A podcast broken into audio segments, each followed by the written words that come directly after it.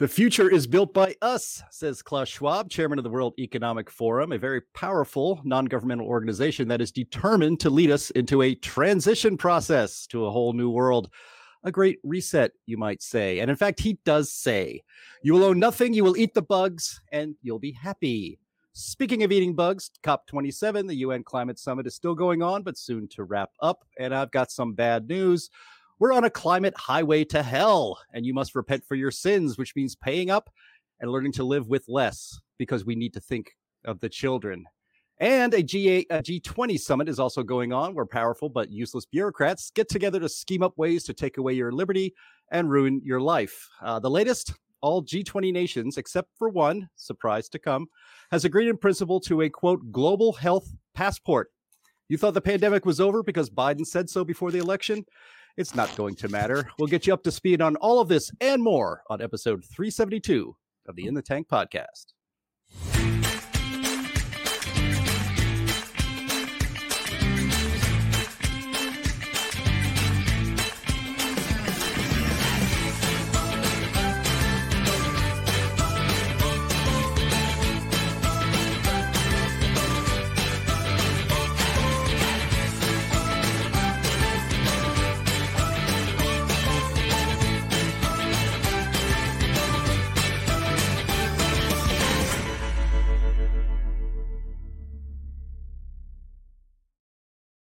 All right. Welcome to the In the Tank podcast. I am your host, Jim Lakely. I'm the vice president of the Heartland Institute. Our usual host, Donald Kendall, is absent today. He's actually meeting with another usual podcast uh, participant, Justin Haskins, down in Dallas with uh, the one and only Glenn Beck. Hoping to hear a report back from them next week. So let's go around the horn. We have a, a little bit of a, some fresh faces on the podcast this week. First, our usual regulars, Chris Talgo senior editor here at the Heartland Institute. How are you doing today, Chris?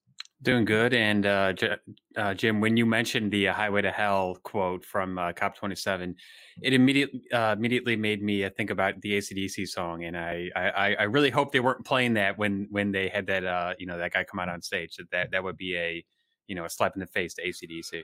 Yeah, definitely. Yeah, definitely. I mean, I have it in my head too, but except I see uh, Beavis and Butthead doing this to ACDC. So if you bring up Beavis and Butthead when it comes to uh, uh, our global leaders, I think that's right on the money. Also joining us today is Linnea Lueken. She's a research fellow for climate and energy here at the Heartland Institute. How are you today, Linnea?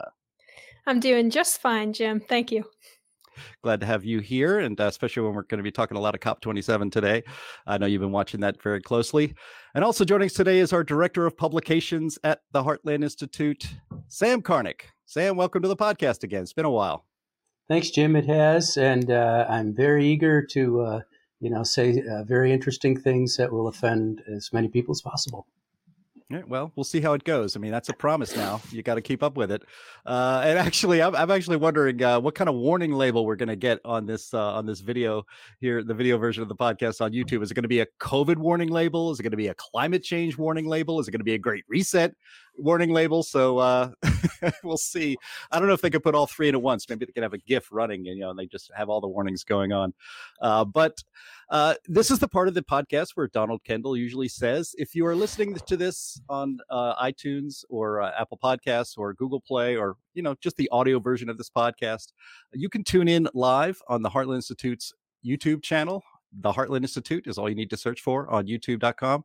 We are uh, we do the show live every Thursday at noon Central Time. And if you are watching this right now or watching, you know, well, you're watching it either live now or you're watching a recording of it later please hit that subscribe button, that it, like the video, and share it with your friends. Uh, that helps us fight the algorithm that is constantly suppressing us when we talk about well what we're going to be talking about on the show today. Uh, so uh, another request from Donald, and he is the he's the regular host of this podcast, so I'm going to honor his request. He wanted our opening banter to be about Donald Trump deciding to run for president. Probably the the least surprising news of the week. but uh, we talked a little bit about Donald Trump last week. And uh, Chris, are you excited, terrified, or meh about Donald Trump running for president? Uh, so I saw uh, Ron DeSantis' comments about this because he has been getting all sorts of questions from the mainstream media about 2024, and I'm going to basically just echo what he said. We all need to chill out okay, this uh, the 2022 midterm election is still not even over. We still don't know a bunch of races in California. We still don't know the outcome of the Senate because of the uh, the runoff that's going to happen in uh, December in uh, Georgia. So can we all just take a giant breath? And also, also, let's let's focus on governing before we already look to the next election. So I'm just gonna I, I'm just gonna avoid this altogether. I don't think we should even be thinking, talking about 2024, not not for for months. Yeah, well, I, I have somebody in my family who you, you could not. I don't think you could really be a bigger Trump fan than this family member of mine is. Uh, she's devoted, uh, you know, not devoted her life to him, but you know, she, she's about as a bigger Trump fan as you can get. She doesn't walk around wearing MAGA stuff all over the place, but you know, she's been a big, she was a big Trump fan. She loved his presidency. Um, I am a big Trump fan. Donnie is a big Trump fan, or was, or has been. You know, now I guess the the, the jury is out. But this person in my family, Sam Karnick, she said, you know, pretty much, I'm done. Uh, you know, she watched the, uh, you know, his speech uh, this week saying that he's running for president. Uh, an announcement, I think it went on for two hours. I mean, you know, you, I saw one criticism, even from a Trump fan. It's like, you know, you can deliver a speech without going on for two and a half hours. What do you think you are, Castro? But you know, I think I think for a lot of people, you know, I guess speaking for myself, I think Trump served a very important purpose when he ran in 2015 and when he won the presidency in 2016. Uh, and I'm starting to get much more into the thinking, Sam, that uh, he served his purpose. Well done. Uh, we, you know, you don't need to run. You don't need to be president again. I've long thought that the Republicans should uh, tell Donald Trump that he was just an absolutely fantastic president and he did a great job, and that he what he did for the economy and uh, reducing regulation and lowering taxes were all fantastic things. What he did for the Supreme Court was great. And um, thank you very much. And let's see what happens. For me, as you can probably tell from what I was just saying, I'm really interested in the policy side of things. I'm not that concerned about personality. And I, I believe that Trump was a, a terrific president who uh, unfortunately could not do anywhere near as much as he would as he apparently would have liked to do. That said, what he accomplished was terrific. The one thing he did that is possibly irreplaceable, though, is that he really encapsulated the difference between the sort of World Economic Forum elite hmm. uh, uh, mindset and the sort of populist mindset of the American people. Uh, I think that, uh, as Daniel McCarthy has written, populists won this the elections this year, and that's an important thing because we are on uh, we are we're always on the verge of uh, a an elite takeover of of our government and and incredible amounts of incursions on our civil liberties. Uh, we're always on the verge of that. And what Trump did that was so interesting was de emphasize in his talk the, uh, the, the fealty to free markets. And yet, in his policies, he was 100% a free market guy. And I think mm. that's important because to me, what that indicates is it's an assumption on the right that free markets are a good thing and we have to have them. That's the assumption. But that does not mean that every corporation is good, that every institution is healthy, or anything of the sort. So, what I think Trump brought to the table was something that may be irreplaceable, which is that sense that it is the, the elites, the big government against the people if someone like Ron DeSantis or another individual of either party or a, new party can uh, can make that argument and make that case, then I think we will have much better policy going forward, and we'll have a much better uh, nation and world. That said, we're on the brink of a disaster right now, and it may be that that nobody can save what uh, uh can save us from the consequences of the last couple of elections. Yeah. Yeah, Lenny, anything to add on, uh, add about that? I mean, he Trump definitely was a disruptive force. I mean, he was the first true outsider president uh, certainly in your lifetime and maybe even mine. I mean, the closest we could probably get would be Ronald Reagan, but he was hardly an outsider. He was, you know, two term, I think, two term governor of California and been in politics for a long time. Hmm. Right. Um, in terms of popularity, sure. Um, so I've gone back and forth on this a lot. Um, and I am deeply skeptical of some of the push that's been going on in the media. And even DeSantis himself, like you mentioned earlier, um, has asked people to pump the brakes on the feud narrative that has been generated over the last nine months or so. Donald Trump, I think, is legitimately the only person who is has it in him and has the financial freedom to stand up to these people. Uh, I do not think that there is a single other candidate, regardless of Trump's imperfections on certain policy issues or um, his temperament. If people don't like that, I personally, most of the things that people don't like about Trump in regards to temperament, I actually like a lot because uh, it's real. It's not this like fakey, weird stage stuff. But I have seen a lot of stuff with like the Lincoln Project's fingers all over it, pushing the idea of DeSantis for president over Trump and saying that Trump's time has passed, you know, blah, blah, blah. If he's getting too old, if there's legitimately an issue there, then if we see that, then that might be a reason to reconsider. But at this point, I am all in for Trump again. Um, I, I, if it ends up, you know, I don't think that there's making peace in politics. It feels like they're trying to drag us back into that pre 2016 Republican Party where mm. everyone is like, ah, oh, well, you know, all immigration is good for the United States at all levels. And, um, you know, we're, we're, there's no problem whatsoever from the illegal immigration, except that maybe it's going to cause an issue you know, with our social services or whatever it happens to be. All those stodgy old old things that uh, I'm not confident that DeSantis has it in him to revitalize that same kind of groundswell approach that Trump has. Um, I, I'm just I'm just not convinced that anyone else can do it.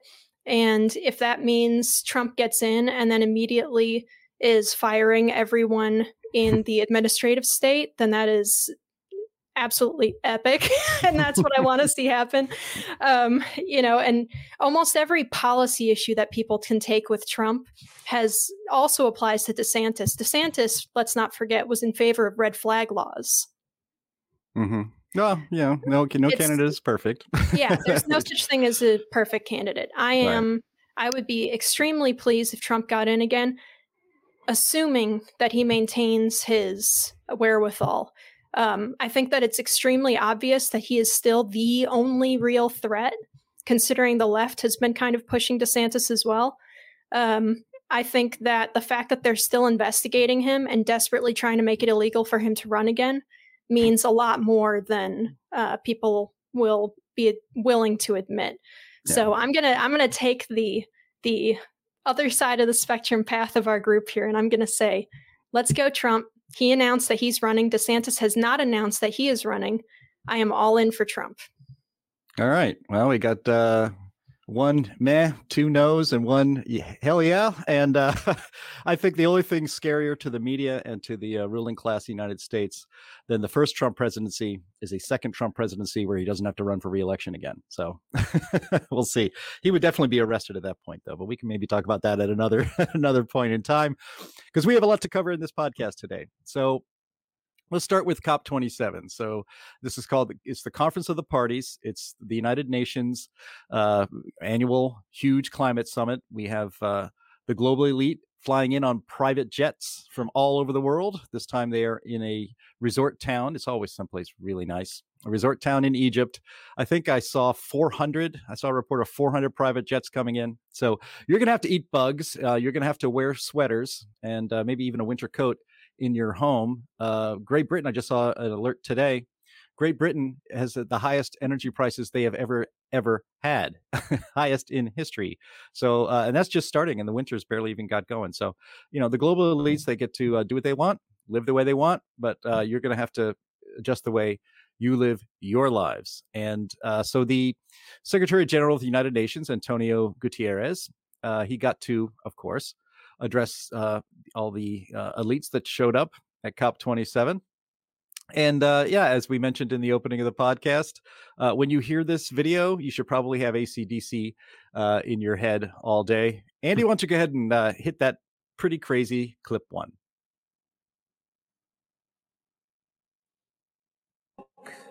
Is ticking. We are in the fight of our lives and we are losing. Greenhouse gas emissions keep growing. Global temperatures keep rising and our planet is fast approaching tipping points that will make climate chaos irreversible. We are on a highway to climate hell with our foot still on the accelerator. The two largest economies, the United States and China, have a particular responsibility to join efforts to make this pact a reality. And this is our only hope of meeting our climate goals. Humanity has a choice cooperate or perish. It is either a climate solidarity pact or a collective suicide pact. All right, Linnea, you heard it. We're either uh, doing a, you know, we're either getting together on the climate, or uh, we're committing collective suicide uh, as a as a world, as as a species, apparently. Uh, uh, you, I mean, you you are on our, you know, this show is airs live every Thursday at noon Central Time. Climate Change Roundtable, which Linnea is always on, uh, airs every Friday at noon Central Time.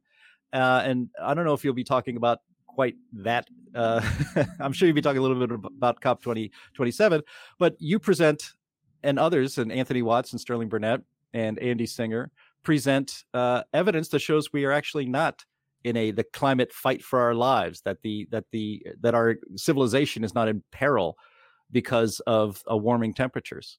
So what you so what did you laugh when you heard that we're on a climate highway to hell? I mean i guess the whoever wrote that in his speech should probably get a raise no unfortunately i don't find any of this funny.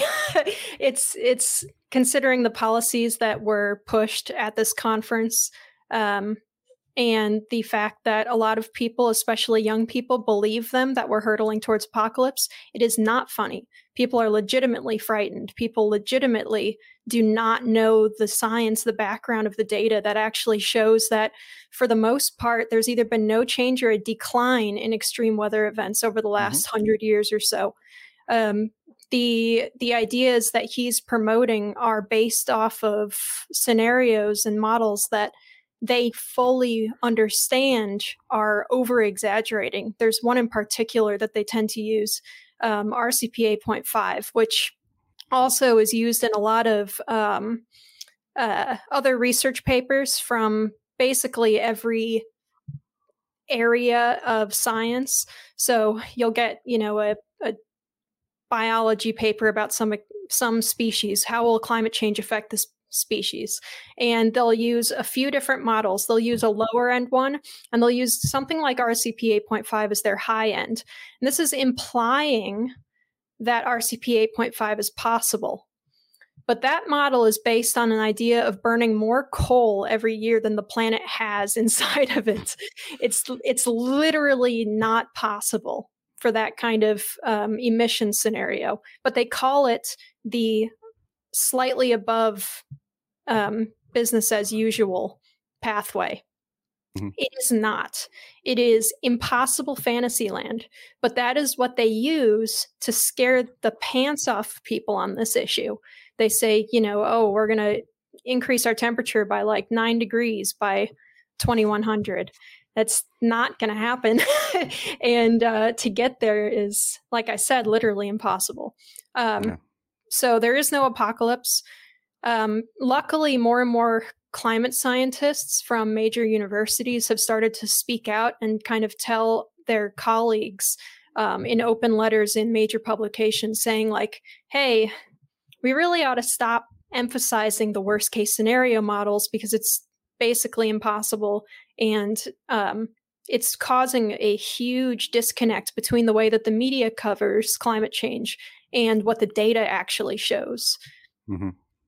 Yeah, I mean, you you see, uh, uh, I, saw another story this week. I think again from Britain that uh, school children in the United Kingdom are uh, technically and report being depressed about their future because of this this BS, this propaganda, this alarmist propaganda they're being fed by no, I mean, no smaller authority than the United Nations, which you know, in its own airs, thinks it rules the world.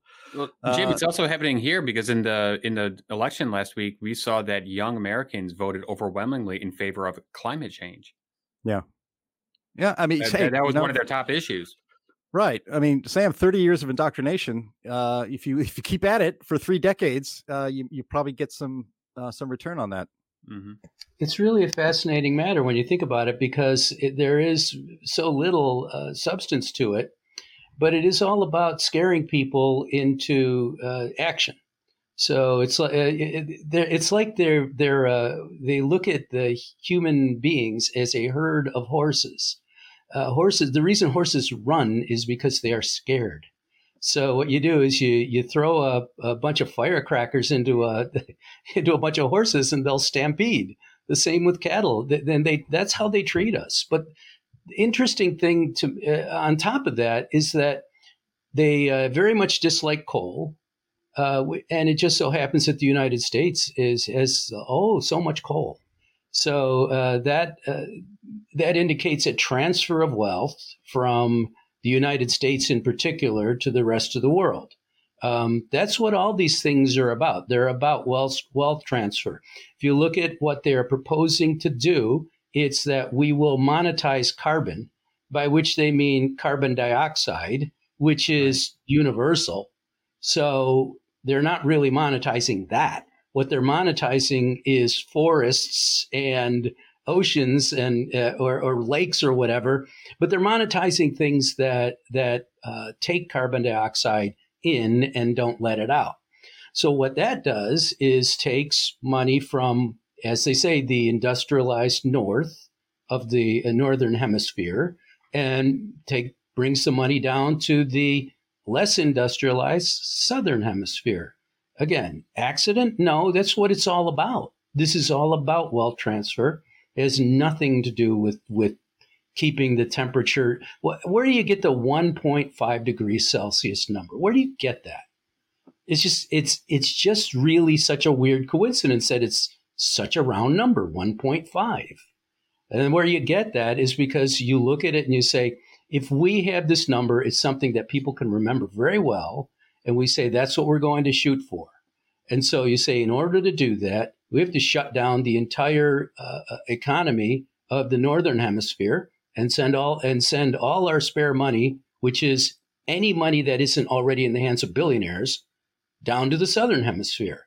This is something that is not going to play very well with the public when the consequences start to roll around, and they will. But that's how elites work. They never, ever, ever understand the second order, third order, and so on, nth order consequences of their actions. Yeah. because they always expect to adjust as needed by using their power. Yeah.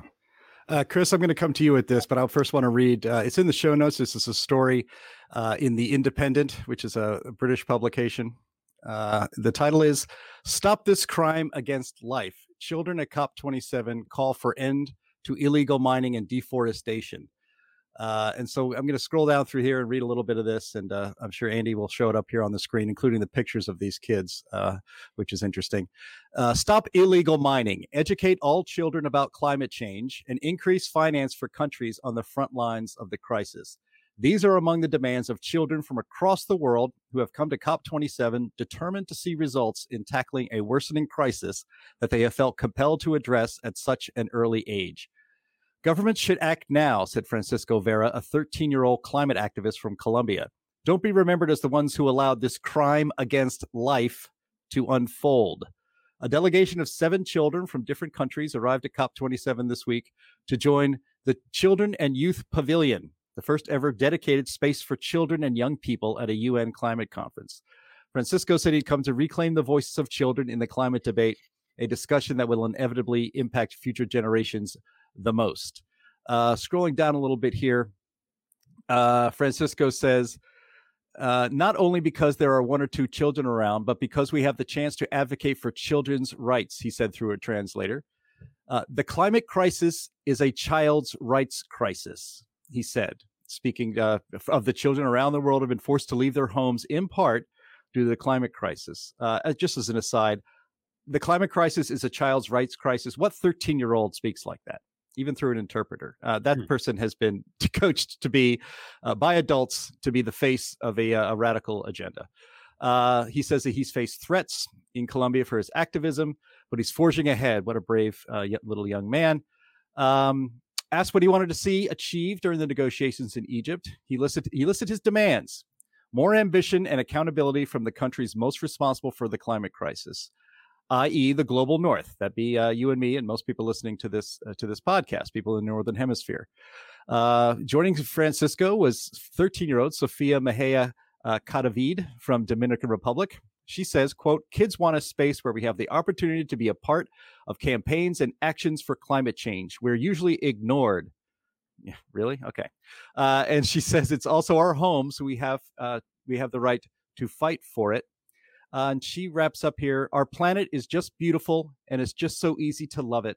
I want all the kids of the, in the world to also fall in love with it so they can have this passion to fight for it since we're really destroying our earth. Uh, Chris, the reason I wanted, I read all that in that story from the Independent, and again, it's in the show notes so people can read it for themselves, is that the headline uh, caught my caught my eye because the headline in the story says that children at COP27 call for end to illegal mining and deforestation.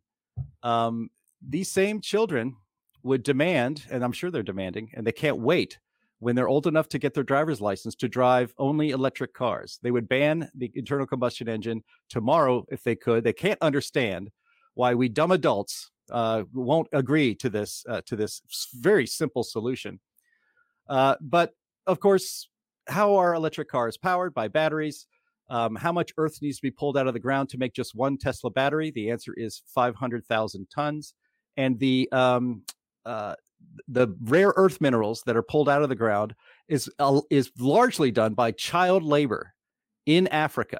So uh, you see these uh, well dressed, well coached, articulate children who show up at the uh, COP27 in Egypt. Meanwhile, on that very continent, there are hundreds of thousands, maybe, of children slaving away to pull cobalt out of the earth.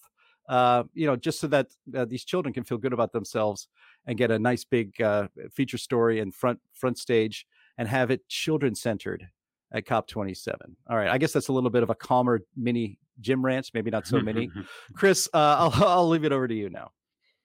Yeah, this is absurd. I mean, first of all, you know, I I I really am not uh, you know, in favor of them using children to promote their agenda, but these people have no scruples. So it does not surprise me that they would uh, abuse children to some degree by, you know, making them uh, puppets for their, you know, their their their globalist agenda. But as you said, Jim, uh, these you know these people are also the the people who are in uh, places like the Congo and they are using child labor to uh, mine, you know, lithium and, and these uh, rare earth elements that are necessary in massive amounts for their, you know, batteries and for their, uh, you know, dreams of a grid that runs on solar and wind, which obviously is totally impossible.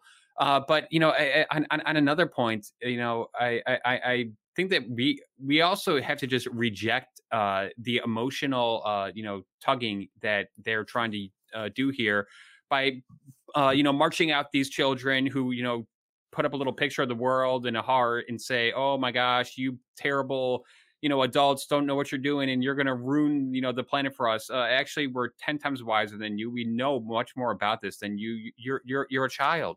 You you, you don't know what you're talking about and you know How i just dare I, you I, I, I just I just wish that we would you know take take more of that kind of a stance like geez when when when i was 12 years old it never in a million years would have occurred to me to go up to you know an, a, a, group of adults and say let me let me lecture you on you know like like like geophysics or you know like some some some, some really complicated topic that you know takes years and years of instruction and education and uh, you know intelligence to accumulate to, to to be able to have a you know a, a good conversation about.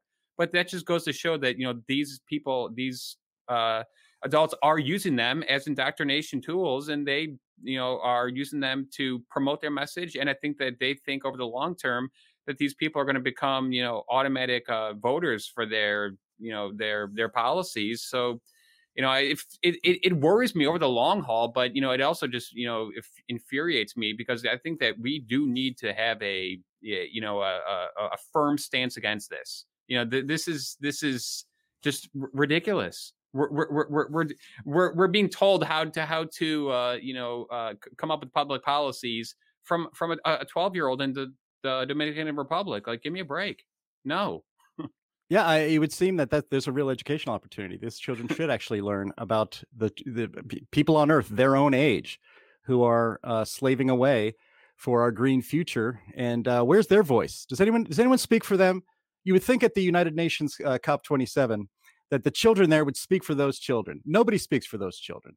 Uh, nobody speaks for the Uyghurs in slave camps making mm-hmm. solar panels for people uh, for for for us in the West, so we could virtue signal and put them on our homes. Uh, nobody ever speaks for those people. All we get is this is this propaganda uh, and, and the use of children as as as moral cudgels.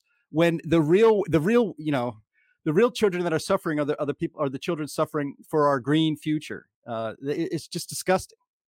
Well, I also... we speak for those people. It's just that we get suppressed. That's right. Right. Well, and I cued in right away on the uh, deforestation topic because I've writ- written pretty extensively on this uh, for some of our, um, I guess, one pager papers that I've been writing lately. Uh, one, as an aside, quickly, it's emotional blackmail. It's the same thing that they trot mm-hmm. out with the gun rights issue and all of that. Mm-hmm. Um, but I do want to point out one of those girls that say she was from Brazil because that's really interesting because an extremely large portion of the deforestation in Brazil is from ranchers moving their um, their cattle grazing fields to other areas after they were forced to relinquish parts of it to uh, ethanol biofuel hmm. production um, of sugarcane. So huge amounts of deforestation is happening due to uh, sugarcane being harvested for biofuels.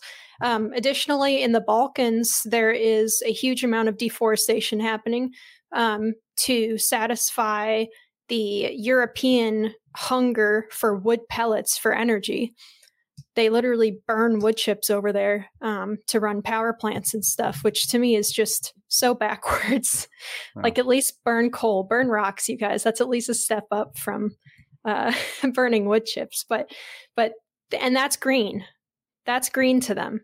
Massive deforestation is green to them when it's being applied to green energy initiatives. And that's not even getting into the amount of land you need for the wind and solar capacity that they want to install. Uh, it's absolutely insane. Yeah, when the United States, uh, when uh, uh, Europeans settled the United States of America, North America, the deforestation was largely due to agriculture. And you need a lot of land uh, to grow enough food for the people here. Of course, uh, technology has made it so that you can grow more and crop resistant and drought resistant food on less and less land. And that's one of the reasons why the deforestation, we actually have more trees uh, in the United States right now than we did at the turn of the 19th and 20th centuries. It's because of the advance of technology in agriculture. Green means one thing it means the transfer of wealth from productive people to unproductive people worldwide. Yeah. Yeah, and just just one thing to, wrap this up, and then uh, we got another wrinkle of COP 27 to get over. But yet another child uh, uh, quoted in this story, uh, Melissa Obeng Kiria from Ghana. She says she's had a real passion for the environment for as long as she could remember. She's 12 years old. She was taken outside during class on a little field trip to look at the plants and remembered being struck by their beauty and their variety of colors.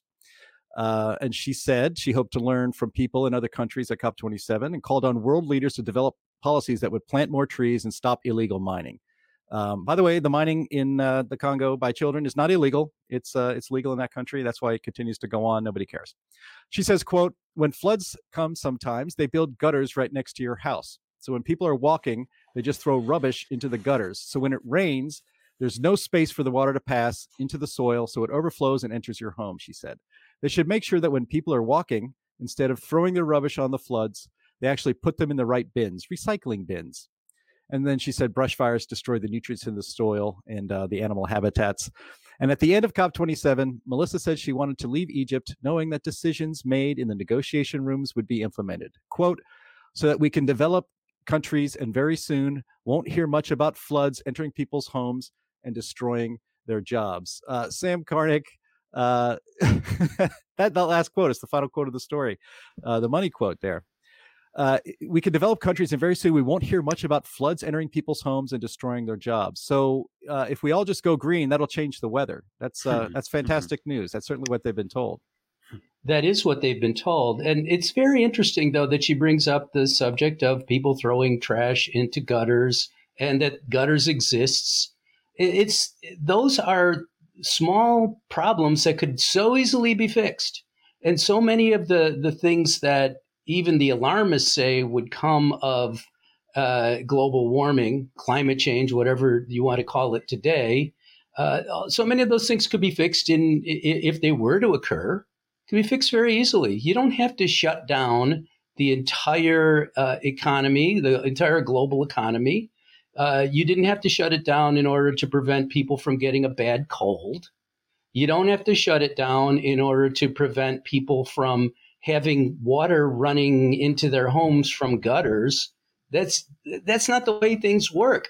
I'll tell you one thing, if you give a lot of money from productive people to unproductive people, that money will go into the hands of people who have political power and they will exploit those unproductive people. So it just happens that in China, the, that they um, basically imprison Muslims and use them as slaves, and that in Africa they're they're using children to do very hard and difficult and unpleasant work, and these things are all because very wealthy, powerful people say, "Yeah, let's do that."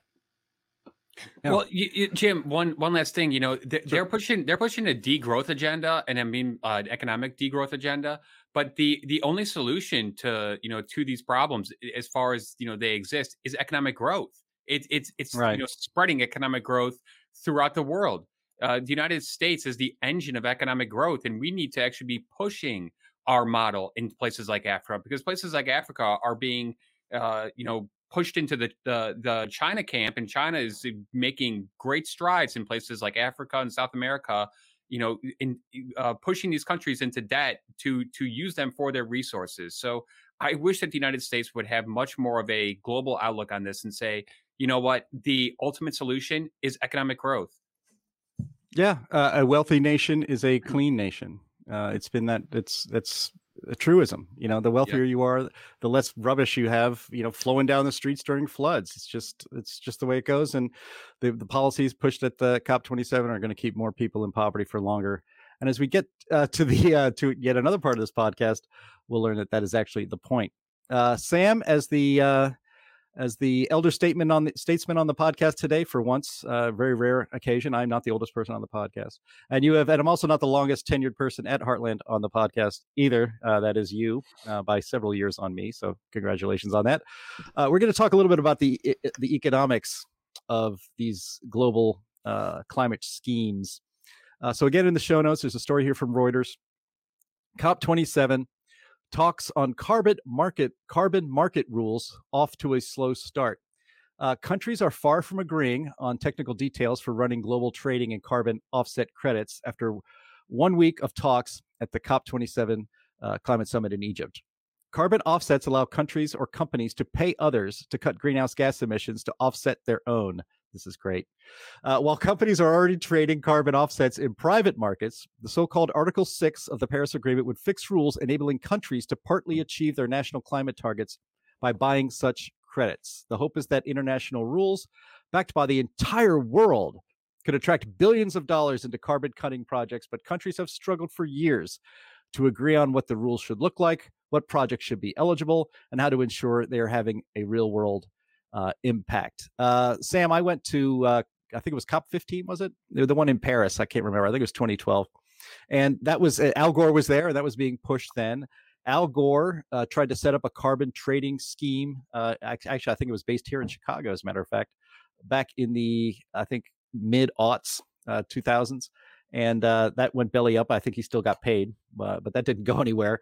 But as this story notes, they've been trying to do this um, for for many many years. And I'm going to play a clip here. This this clip is from um, a a former.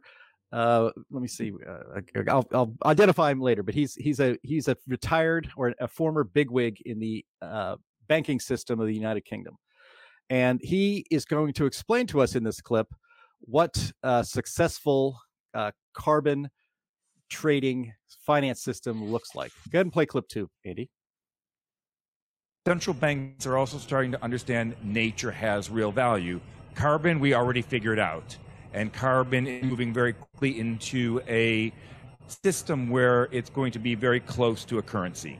Basically, being able to take a, a, a ton of absorbed or sequestered carbon and being able to create a forward pricing curve with financial service architecture documentation. I want to talk about value one more time because the southern part of the world has value far greater than large elements of the northern part. And we start thinking about and putting prices on water, on trees, on biodiversity, we find where does that sit? I'm doing a lot of work out of Asia, and I say that my next door neighbor, Indonesia, is the left lung of the world, and obviously Brazil's the right, and Africa, absolutely critical. And we need their natural capital as a system based world more than we need that 66 billion we've got sitting in the basement of the Bank of England? And how do we start tokenizing? How do we start building systems that actually create not only the value, but transfer that value around the world? Building systems, Sam Karnick. It seems to me like a uh, a scheme to transfer wealth from the wealthy northern hemisphere to the less wealthy, with uh, Australia accepted, southern hemisphere. What's your take on uh, that description of what he sees as an ideal future for us in our financial system? That's exactly what it is, Jim. Transfer of wealth, but it also has a, a, a nice little angle to it, which is that they can get uh, support from uh, big money people who are who have a lot of money that they've accumulated under the current system and have now pivoted toward a new system in which the wealth of productive people in the North will be given to less productive people in the South. And these brokers will skim off a big chunk of it. And that's how it always works. So it, in the past, it has been that you would give the money to the government of a, to the corrupt government of a, what we used to call third world nations.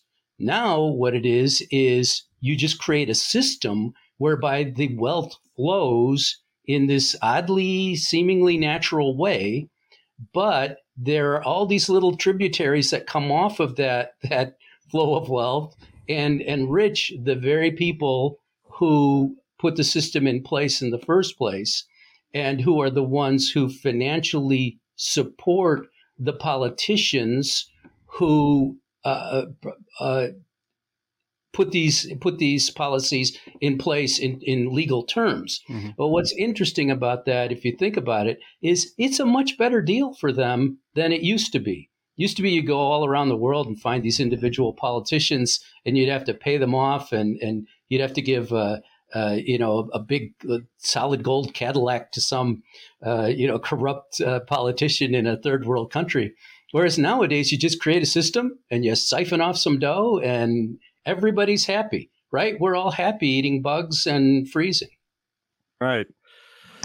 Yeah, I, I want to move through this topic quickly, but yeah, it, it's a scam. Uh, our commenters here in the uh, on the live YouTube stream are mentioning that uh, I don't I can't vouch for it, but that Al Gore made three hundred million dollars on his carbon uh, trading scheme here in Chicago. Uh, I think he's probably the only one who made money on that. Him and his him and his buddies. But uh, the idea of carbon, right, they mean carbon dioxide, of course, carbon dioxide emissions being a currency of some sort, Linnea.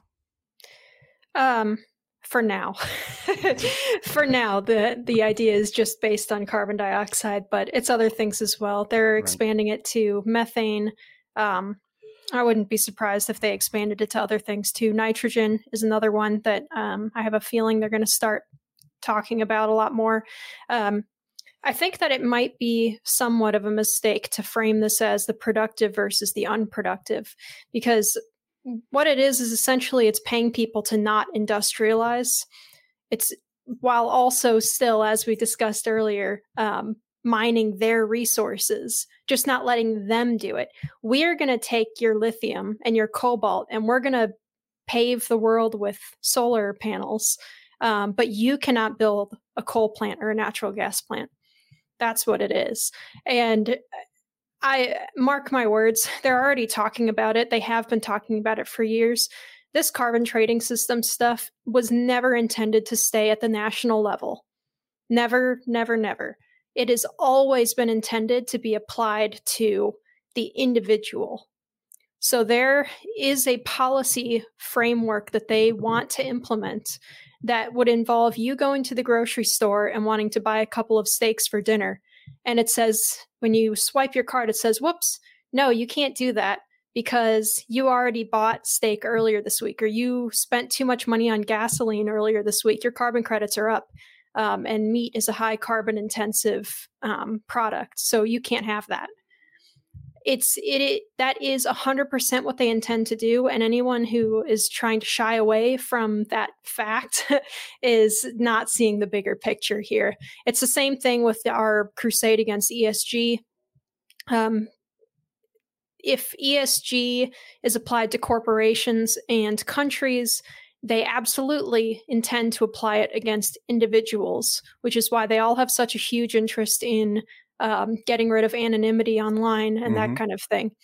Um, so, yeah, all of this stuff is meant to be at the personal level. And at the personal level, it's a lot harder for you and me to cheat a system like this.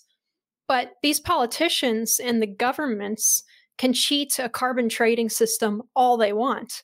I was laughing last week. I gave an example of a real life carbon trading scam that happened in Europe um, when they implemented some of this in the United Nations or the European Union, I guess.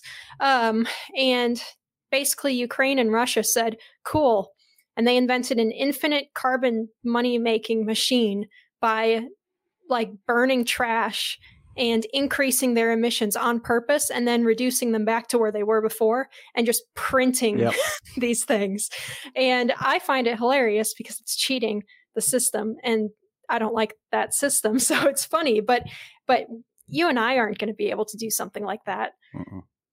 It's no. it's absolutely terrible. Um, and then they the European Union didn't learn their lesson from it. They kept that stuff in place. They just wagged their finger at them and said, "Hey, that's not fair. That's cheating." Yeah, I mean, uh, but they still have those systems. Yeah, they do. I mean, Chris, quickly, and we can get on to uh, some of the other topics here. But uh, you know, this is anti-freedom and anti-market. This entire uh, this entire thing. It's not uh, left to our own devices. Free people wouldn't choose any of this stuff. It all has to be imposed upon us uh, by our betters who have guns and the power over us. Well, I I just want to build a little bit off of what Linnea was saying because I completely agree that the grand plan of these people is to come up with a carbon footprint uh, app to track people's carbon footprints and uh, this relates to our next topic because the Great Reset has come out in in favor of this big time, and Al Gore and a bunch of you know the people who are at COP27 are actively building apps that can do this because this would give them ultimate power. This would give them unprecedented power because they could say, okay, you're using too much gasoline. You need to stop traveling so much. You need to do this. You can't, you know, buy meat, on and on and on. It is the ultimate tool of control and I have a very strong feeling that this won't be applied to people like John Kerry and Leonardo DiCaprio, who will fly around in private jets, spewing more carbon dioxide in one, you know, one day than I do in years. So I'm just so sick and tired of the "do as I say, not as I do" hypocrisy of you know of these people. We just need to ignore them. Yeah. Well, uh, that that does that's a nice segue into our last uh, couple topics here, and that is uh, our, our favorite uh, real life Bond villain, Klaus Schwab was at uh, the G20. So there's two big global conferences going on at once. Uh, this is dubbed the B20 because this is mostly focused on uh, uh instead of the top the top 20 economies in the world, which is what the G20 would be. This would be you know the B20. So these are the uh, corporate overlords who uh, love it when they can work hand in hand with government to make sure that they have market monopoly power and always get rich. And uh, even when they give people what they don't want, which is uh, what the whole climate agenda is all about. But uh, Andy, why don't you just go ahead? Uh, th- these are actually two clips uh, pulled together. The first is Klaus Schwab from May of this year, and then the second part of the clip is him uh, just last week uh, at the at the big confab in Bali. Go ahead, Andy. Play clip th- three, please. Also, be clear: the future is not just happening. The future is built by us. Excellencies, distinguished participants of this very important meeting. First, of course, if we look at all the challenges, we can speak about a multi-crisis, an economic, a political, a social, an ecological, an institutional crisis.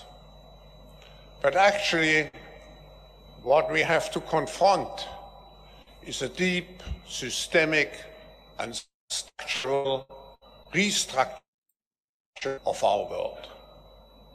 And this will take some time. And the world will look different after we've gone through this transition process. Politically, the driving forces for this political formation is the transition into a multipolar world which has a tendency to make our world much more fragmented. So, Chris Talgo, the Great Reset is a myth. Uh, there is no uh, World Economic Forum; it doesn't actually exist, uh, and they don't have any plans to reorder the way we live. Uh, that's that's what uh, that's why I think we're probably going. to I think the Great Reset label might win today uh, on this one because of what I just said. Well, you hear that uh, Chris Talgo, what is your reaction to hearing again out in the open Klaus Schwab just stating practically? And let's also one quick reminder: he's not an elected official. He is not the head of any state. Uh, he is given this platform to lecture the heads of states around the world and to make sure that they're all coordinated to do apparently his bidding. Go ahead, Chris. Yeah, you know, many many uh, institutions here in America are coming out and claiming that there is no such thing as the Great Reset, such as PolitiFact. And I just read a, a couple articles claiming that the entire Great Reset conspiracy theory is totally moot and just move on. No, actually, actually, all you got to do is go to their website and listen to these people's speeches because they are laying out in their own words exactly what they want to do, and they want to restructure our economy from you know free market capitalism to what they call shareholder or stake from shareholder capitalism to stakeholder capitalism, which really means stakeholder collectivism. And in the process, they want to, you know, uh, uh, make themselves richer than, you know, anyone ever has been and more powerful than anyone ever has been. And they are using these giant multinational corporations to do their bidding. And they are using, you know, uh, governments, especially uh, Justin Trudeau in Canada and, you know, even the United States to some degree now, to implement these you know policies that the people in these countries don't want. It's it, and, and it's it goes against what we want. It goes against you know our our nature and it goes against human nature. And i'm just you know really frustrated that every time you call them out for this kind of stuff like you know we've written articles and articles and articles where we are quoting them verbatim the mainstream media comes out and says, "Oh, that's just you know th- these are just right wing you know you know crazy people who are talking about a non-existent you know uh, Great Reset conspiracy theory." It's it, it's there, and they are speaking in public about this stuff, and they are putting it out there for all of us to see and hear. Yeah, uh, we we have just limited time left here on uh, on the podcast today. I've linked several stories in the show notes to this, uh, either if you're listening on the podcast or if you're watching on YouTube, so you can read some of these terrific stories to talk about these subjects. Uh, I want to wrap up with the uh, seven minutes we have left. I want to make sure we get this clip in. This this is a clip uh, from that same uh, G20 or B20, whatever you want to call it, conference in Bali, Indonesia. Uh, this is just yet another revelation of what the global elites plan for us. Uh, this is Budi Gunadi Sadikin. He's the Indonesian health minister, and he's explaining in this clip how a global health passport, uh, global health passport, will work for the next pandemic. Play clip four, please, Andy. Have a digital health certificate acknowledged by WHO if you have been vaccinated or tested properly then you can move around. So for the next pandemic, instead of stopping the movement of the people 100%, which clock the economy globally, you know, you can still provide some movement of the people. So hopefully for the next pandemic, we can still see some movement of the people, some movement of the goods, and movement of the economy. Did he Oh, also thank mention you. that the vaccine doesn't work? Did Did he mention that? Oh, get us banned again, Chris. Thanks for that. Well, I'm But, just uh, saying. I mean, just, just saying. I mean, Well, it, it's it's the it's the hubris of the assumptions of these. I'm going to throw it to Mhm. Sam first, but uh, it's first of all, uh, I, when I heard this, when I heard that clip the other day, I, I thought to myself, what the, one of the things that struck out to me was the next pandemic. yeah. A- ask ask anybody alive today to name one pandemic other than COVID in the last 150 years. Can they even name one? If they can name any, they'll say the Spanish flu of 1918. That's a true pandemic. Um, they are already planning for the next pandemic, and they will call whatever they want the next pandemic. AIDS, for instance, was not a pandemic. Uh, but they would call it they would call something like that a pandemic and lock us down and so we so it's presented as if oh my gosh this is great news guys get yourself a global health passport that will be digital it could be traced and tracked and shared with anybody because you know nothing is secure and uh, we'll track your movements and we'll let you move around that way we won't have a total shutdown. All you got to do if you want to if you want to live any life all you got to do is is get a global uh, pandemic passport global health passport and we'll let you move around. It's great. So we got it handled guys. Next time this happens it's not going to be like last time because we're all going to get registered. Sam karnick save me. Well, the COVID nineteen was uh, both a threat and a promise. It was say it was a way of saying, look, if you don't get in line, this is what it what it looks like a horrific depression. And then we had a very fast recovery uh, because usually fa- uh, big recessions cause quick recoveries, big recoveries. Um, but what they're saying there is now is that okay, that could happen. But if you'll get in line, if you'll take if you'll take your pills, if you take your excuse me, if you'll take your shot, and if you will um, do as we tell you, you can travel. You can you can be part of this uh, wonderful uh, global economy that we're building. Um, it's a, it's a threat and a promise, as I say. It was showing us what they could do if they want to. That they can just move us back to before the Industrial Revolution and make us live in the 18th century again, or th- for those who will cooperate, for those who have good uh, social value numbers, whatever you want to call that, um, those who are part of us, you can you can thrive and you will thrive. So it is a threat in that regard, saying if you don't play the game, you're going to starve, literally starve. If you do play the game, utopia. Yeah. I mean, Linnea, you know, th- this kind of idea, and it's just that it's the banality of, of of the way they say it is just just so matter of fact, and with a smile on their face, treating not us each of us as human beings, individual human beings with lives and desires and wants uh, and plans, but as every single human being becomes a only in the eyes of the government a vector of disease, a bag of a, a bag of infection it's it's it's the most anti-human thing I've ever heard, and it's said over and over again. Right. And to their neighbors as well.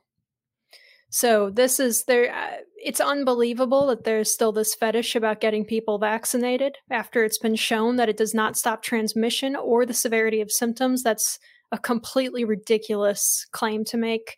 Um, so it really is all about control and you're right it, it is dehumanizing and for them that's kind of the point. Um, these people are communist at least uh, if not something a little bit more modern a little bit worse probably. Um, they truly believe that they are correct.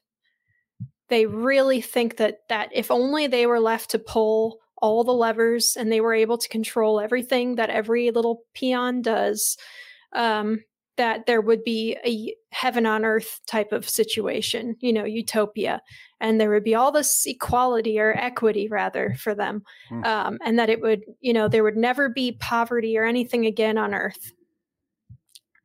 It's not going to happen.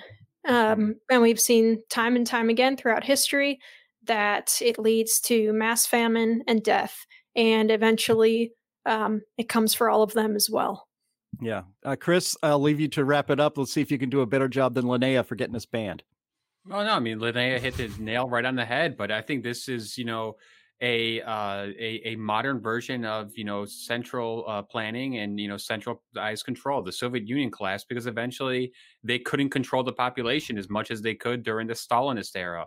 But with something like a, va- a vaccine passport and you know carbon uh, uh, you know footprint app, they could exert unprecedented control, literally over our movement. So I think that they, like this just has to be completely rejected by the people if you value freedom and you value literally the freedom to go to the grocery store or to go on a vacation, you better reject this stuff in full because it's coming. And they they laid the groundwork for this in 2020, and they've already said the next pandemic. That shows that they're already thinking ahead, and they will. They you know they they will try to implement this. We must fight back against this. Yeah, I mean, pandemics used to be a once in a generation, if that, uh, occurrence, and now they apparently think there's going to be pandemics every, I don't know, maybe every year, as many as it takes, I guess, to get us all to comply. Uh, on that happy note, thank you very much for listening to this edition of the In the Tank podcast, uh, put on by the Heartland Institute. If you are not yet a subscriber to either our audio only or this video podcast on YouTube, please hit that subscribe button. Be sure to like this uh, this episode and also share it with your friends as I said earlier, it helps us get around the evil leftist algorithm that keeps voices like ours and yours suppressed. Uh, Chris Talgo, where can the people find you? Uh, go to stoppingsocialism.com. We've got a really good report coming out really soon about how socialist candidates did in the 2022 midterm elections. And I hate to say it, but they did very well. So I think uh, 84% of them uh, won election. Yeah, Great news. Sam Karnick, oh, you're also the editor in chief of the Heartland Daily News website. Where can people find you on social media? Yeah, at ST Karnick at all the major places and heartlanddailynews.com. Excellent. And Linnea, where can people find you? Uh, you can find me on Twitter at, at Linnea Lueken. I have it in my little handle there in the corner. Um, I also write at climaterealism.com. So if you want, you know, daily updates on um, you know, refutations of stuff that's going on in the news regarding climate and energy, that's where you will find it. Excellent. Thank you. And you can always find me at Jay Lakely on Twitter, at Heartland Inst on Twitter, and always visit heartland.org. That'll do it for today. We will talk to you next week.